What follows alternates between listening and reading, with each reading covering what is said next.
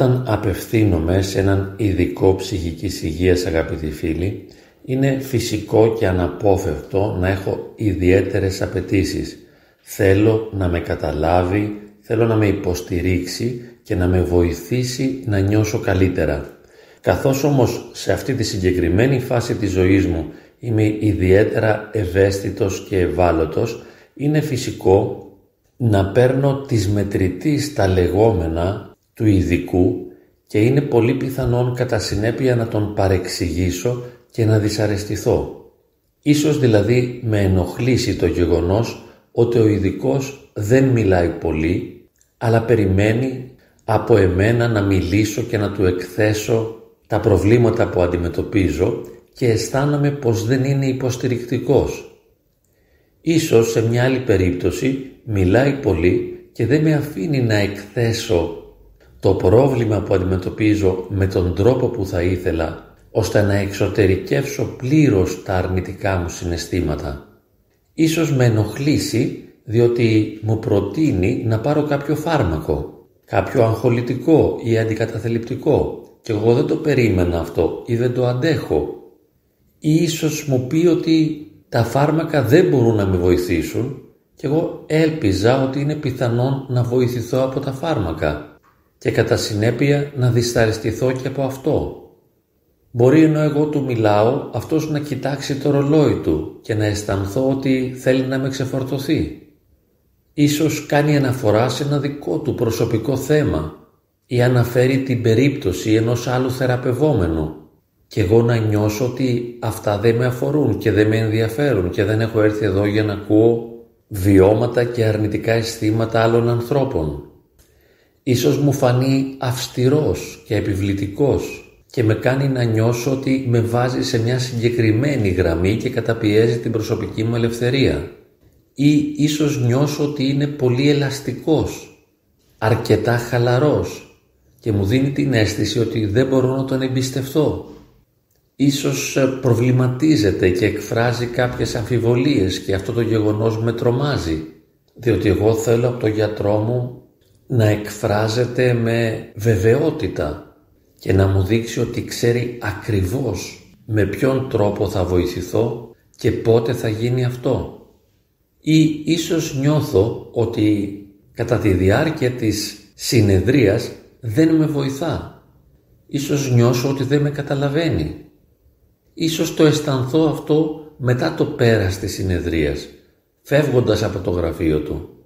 Επιστρέφοντας στο σπίτι μου, μπορεί να σκεφτώ και τι έγινε τώρα που πήγα και του μίλησα τόση ώρα και έδωσα τόσα λεφτά. Εγώ νιώθω το ίδιο, δεν έγινε κάποια αλλαγή. Ή ίσως αισθανθώ ότι με βοήθησε πάρα πολύ και το ξεπέρασα. Τότε γιατί μου είπε ότι θα πρέπει να ξανασυναντηθούμε και να κάνουμε εβδομαδιαίες συνεδρίες ή να πηγαίνω εκεί κάθε 15 μέρες; Μήπως θέλει να με εκμεταλλευτεί οικονομικά; Διότι εγώ ήδη νιώθω πως το ξεπέρασα. Ή σε μια άλλη περίπτωση δεν μου είπε ότι πρέπει να με ξαναδεί. Μήπως δεν τον ενδιαφέρει η περίπτωσή μου, μήπως δεν με συμπαθεί. Γιατί δεν μου πρότεινε να κάνουμε τακτικές συνεδρίες. Μάλλον είναι ένας αδιάφορος ειδικός, ένας άνθρωπος που δεν νοιάζεται για μένα. Και βέβαια όλα αυτά μπορούν να συνεχιστούν επάπειρον, δηλαδή είναι πιθανόν να κολλήσουμε σε πάρα πολλά σημεία, να νιώσουμε άσχημα, να αμφισβητήσουμε τον ειδικό και να αισθανθούμε αβοήθητοι. Και αυτό δεν συμβαίνει επειδή είμαστε παράξενοι και ιδιότροποι και προβληματικοί, αλλά επειδή στη συγκεκριμένη φάση και στη συγκεκριμένη επικοινωνία είμαστε ιδιαίτερα ευάλωτοι και έχουμε και υψηλές προσδοκίες. Είμαστε ευαισθητοποιημένοι και περιμένουμε να μας βοηθήσει.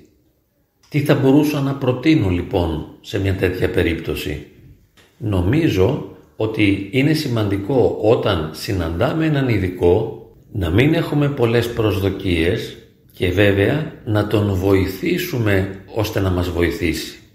Να υπομείνουμε αυτό που νιώθουμε ως αρνητικό κατά τη διάρκεια της επικοινωνίας και αν είναι δυνατόν να το εξωτερικεύσουμε, να του πούμε τι αισθανόμαστε, τι νιώθουμε, τι περιμένουμε από Αυτόν ή τι μας ενόχλησε στη συμπεριφορά Του Μπορεί να νιώθω ότι με προσβάλλει, ότι με θίγει. Μπορεί να αισθανθώ ότι με βλέπει ερωτικά ή ότι με θεωρεί ένα εντελώς προβληματικό και άχρηστο άτομο. Θα πρέπει να εξωτερικεύσω αυτό που νιώθω και αυτό που σκέπτομαι, ώστε να δώσω την ευκαιρία στον ειδικό να με καταλάβει και να μπορέσει να με βοηθήσει. Όπως σε οποιαδήποτε άλλη περίπτωση, έτσι και σε αυτήν χρειάζεται υπομονή, να υπομείνω δηλαδή την κατάσταση αυτή και να βοηθήσω τον ειδικό να με βοηθήσει, να του δώσω την ευκαιρία ώστε να αξιοποιήσει τη δυνατότητα που μας προσφέρει αυτή η θεραπευτική επικοινωνία. Και δεν ξεχνώ ότι και αυτός είναι άνθρωπος, μπορεί να έχει γνώση Μπορεί να έχει εμπειρία και να έχει συναντήσει ίσως εκατοντάδες ή χιλιάδες ανθρώπους που αντιμετωπίζουν ανάλογα προβλήματα με εμένα αλλά δεν είναι ρυθμισμένος σαν κομπιούτερ, σαν ρομπότ να απαντά και να εκφράζεται με τον τρόπο που εγώ ακριβώς θα ήθελα. Γι' αυτό το λόγο του δίνω ένα feedback, κάνω μια ανατροφοδότηση εξωτερικεύω τα δικά μου συναισθήματα και τις δικές μου σκέψεις ώστε να του δώσω την ευκαιρία να με βοηθήσει. Και κλείνω λοιπόν επαναλαμβάνοντας ότι το γεγονός ότι επισκέπτομαι τον ειδικό δεν σημαίνει ότι άμεσα και γρήγορα θα λυθούν όλα μου τα προβλήματα ούτε σημαίνει ότι εκείνος θα με αναπαύσει και θα με κάνει αμέσως να νιώσω καλύτερα. Γνωρίζω εκ των προτέρων ότι είναι πιθανό να ενοχληθώ.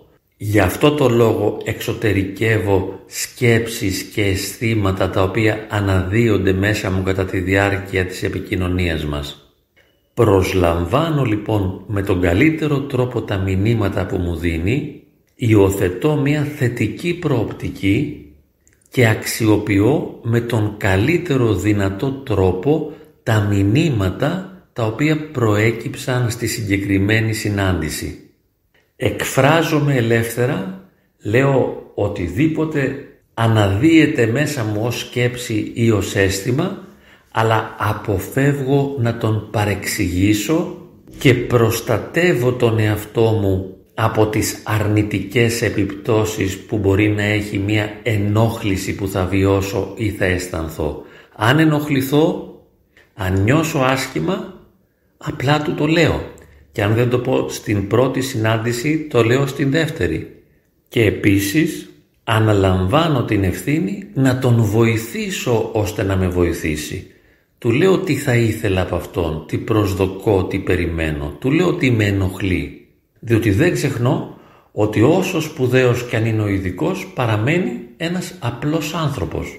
Και όπως ζητώ εγώ να με κατανοήσει χωρίς προϋποθέσεις, με έναν ανάλογο τρόπο θα μπορούσα να τον κατανοήσω κι εγώ απροϋπόθετα. Και βέβαια, αν μετά από μία, δύο ή τρεις συναντήσεις βλέπω ότι ο συγκεκριμένος ειδικός δεν μπορεί να με βοηθήσει, τότε θα απευθυνθώ σε έναν άλλον.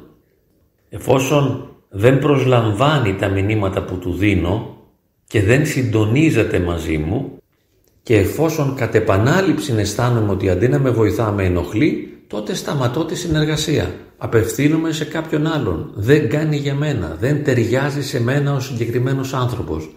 Μπορεί να είναι καλός και αξιόλογος, μπορεί και να μην είναι. Πάντως σε μένα δεν ταιριάζει. Αναζητώ έναν άλλο άνθρωπο ο οποίος να μπορεί να με βοηθήσει.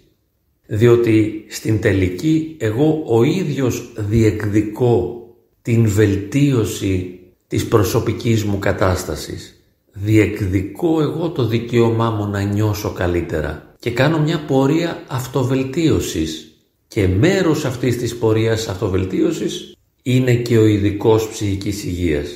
Γι' αυτό και είπαμε πως με έναν χαλαρό αλλά και υπεύθυνο τρόπο τον βοηθώ να με βοηθήσει και του εξηγώ τι θέλω από αυτόν.